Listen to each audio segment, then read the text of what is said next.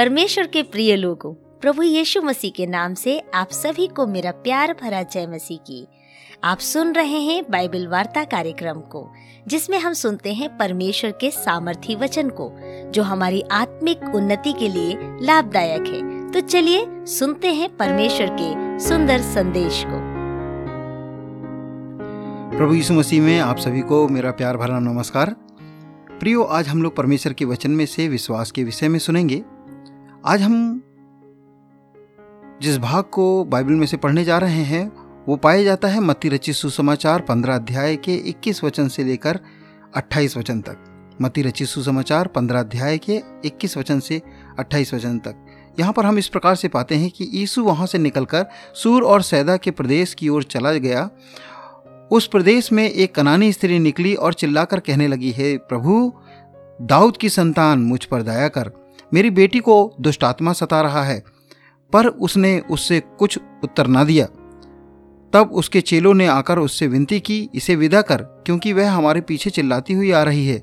उसने उत्तर दिया इसराइल के घराने की खोई हुई भेड़ों को छोड़कर किसी और के पास भेजा नहीं गया हूँ। वह आई और यीशु को प्रणाम करके कहने लगी, हे प्रभु, मेरी सहायता कर।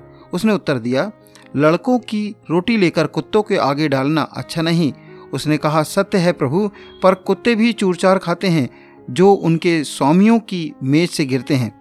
इस पर यीशु ने उनको, उसको उत्तर दिया, हे स्त्री, तेरा विश्वास बड़ा है, जैसा तू चाहती है, तेरे लिए वैसा ही हो। और उसकी बेटी उसी घड़ी चंगी हो गई। प्रभु अपने वचन के पढ़े जाने में और सुने जाने में आशीष दे। प्रियो, आज हम यहाँ पर सुनने जा रहे हैं एक ऐसी स्त्री जो कनानी स्त्री थी। कनानी अर्थात जो यहूदी नहीं थी। यहूदियों का मत था, यहूदियों को सोचना था, उद्धार केवल पर यहूदियों लोगों के लिए है। परमेश्वर केवल यहूदी लोगों के लिए है। और वो कनानी लोगों से या अन्य जाति लोगों से, जो यहूदी नहीं होते थे, उनसे कोई भी संबंध नहीं रखते थे। यहाँ पर हम देखते हैं कि ये स्त्री जो है, वो चिल्लाते हुए आ रही है। उसे बिल्कुल भी लज्जा नहीं है, उसको बिल्कुल भी डर, खौफ नहीं है, झिझक नहीं है, वो चिल्ला रही है। ये चिल्लाने का कारण क्या है? क्यों वो मांग रही है? क्या मांग रही है? उसकी दो पुकार है। प्रियो, एक पुकार उसकी ये है कि वो कहती है कि, मेरी सहायता कर हेल्प मी मेरी सहायता कर, मुझ पर दया कर। और दूसरी उसकी पुकार है उसकी बेटी के लिए। उसकी बेटी के अंदर दुष्टात्मा है और वो बहुत समय से सता रही है। दुष्टात्मा के कारण से वो बेटी परेशान है और माँ भी परेशान है। इसके कारण से वो उसने सुना थी कि प्रभु यीशु मसीह ही चंगाई देते हैं, छुटकारा देते हैं। इसलिए वो यीशु मसीह के पास आई और इस प्रकार से दो विनतियों को पुकार कर पुकार कर कहने लगी, चिल्ला चिल्ला कर कहने लगी। वो ज़्यादा कुछ नहीं जानती थी मेरे प्यो, वो इग्नोरेंट थी। वो कहती है, हे प्रभु, दाऊद की संतान, उसे लगा कि शायद यहूदियों में, जो यहूदियों का, के लिए ही है मतलब यीशु मसीह केवल यहूदियों का राजा है और यहूदियों लोगों के लिए ही वो चंगाई देगा। लेकिन उसके बावजूद उसने देखा था या सुना था कि छुटकारा होता है, चंगाई मिलती है और यीशु यीशु मसीह के पास आकर कहने लगी, हे दाऊद की संतान, मुझको, मुझ पर दया कर, मेरी सहायता कर। प्रियो, यहाँ पर हम लोग चेलों की मनोभावनाओं को देखते हैं कि चेले लोग तंग आ गए थे। इसके चिल्लाने से उनके शायद कान में दर्द हो रहा था। इसलिए वो कहने लगे, हे प्रभु, इसको विदा कर। इसको आज की भाषा में हम कहें तो इसको चलता कर, इसको भगा यहाँ से, क्योंकि ये तो अन्य जाति है, ये तो यहूदी नहीं है। इस, इसका यहाँ पर क्या काम? हमारे बीच में इसका क्या काम? इसको यहाँ से निकाल दे। लेकिन प्रियो, एक बात जो मुझे बड़ी रुचिकर लगती है, वो तेईस आयत में पाई जाती है कि उसने उसे कुछ भी उत्तर नहीं दिया। अर्थात यीशु मसीह ये सब कुछ सुन रहे थे, चेलों की भावनाओं को देख रहे थे, उस स्त्री की भावनाओं को देख रहे थे, सुन रहे थे, परंतु कुछ भी उत्तर नहीं दे रहे थे। कई बार हमको लगता है हमारे जीवन में भी कि हम तो इतनी प्रार्थना करते हैं, दुआ करते हैं, कलिसिया जाते हैं, दसवांश देते हैं, सब कुछ करने के बावजूद हमारा प्रभु हमसे, हमारी सुन क्यों नहीं रहा?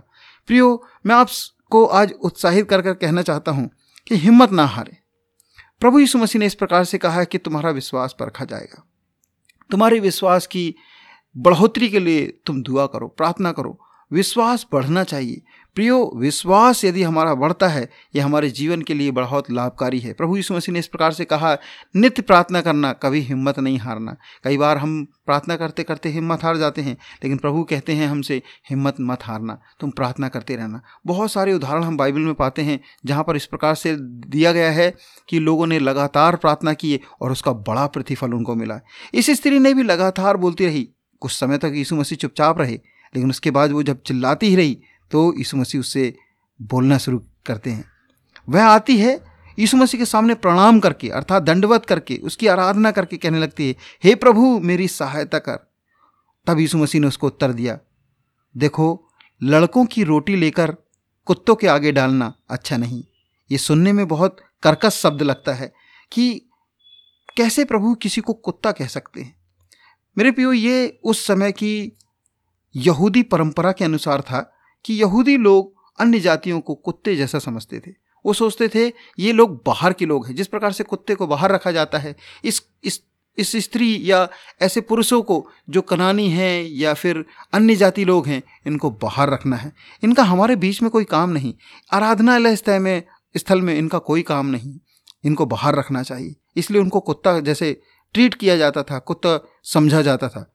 लेकिन जब यीशु मसीह ने इस प्रकार से कहा, इस स्त्री के बारे में हम देखते हैं मेरे प्यो ये स्त्री ऐसा शब्द सुनकर भी हिम्मत नहीं हारती है। वो लगातार प्रार्थना करती रहती है, दुआ करती रहती है। क्या मेरे प्यो हमारा ऐसा विश्वास है कि ना सुनकर भी हम प्रार्थना करते रहते हैं? कई समय से हमारी प्रार्थनाएँ उत्तर नहीं मिली हैं, उसके बावजूद भी हम लगे हुए हैं, दुआ कर रहे हैं, उस पर भरोसा कर रहे हैं। ये सारी बातें देख कर मेरे पियो वो दया का धनी परमेश्वर इस प्रकार से कहता है तेरा विश्वास बड़ा है।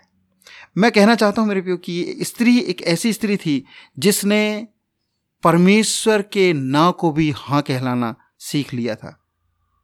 क्या हमारी प्रार्थनाएँ परमेश्वर के ना को हाँ कहला सकती हैं? हाँ लगातार लगातार की गई प्रार्थना से परमेश्वर, दयालु परमेश्वर, दया का धनी परमेश्वर हाँ कह देता है मेरे प्यो हम देखते हैं यहाँ पर उस स्त्री को प्रभु ने कहा जैसा तू चाहती है, वैसा ही तेरे लिए हो। उसी घड़ी उसकी बेटी ठीक हो गई। प्रियो, यदि आपकी प्रार्थनाएँ लगातार हैं, जैसे उस विधवा के समान वो अन्यायी व्यक्ति के पास जाकर लगातार प्रार्थना की और उसके नाक में दम कर दिया और उसकी प्रार्थना सुनी गई, उसका काम बन गया। उसी रीति से परमेश्वर कहता है कि क्या मैं उस अन्यायी से भी ज़्यादा गया गुजरा हूँ? क्या तुम मुझसे लगातार प्रार्थना करोगे? मैं तुम्हारी प्रार्थना को नहीं सुनूँगा।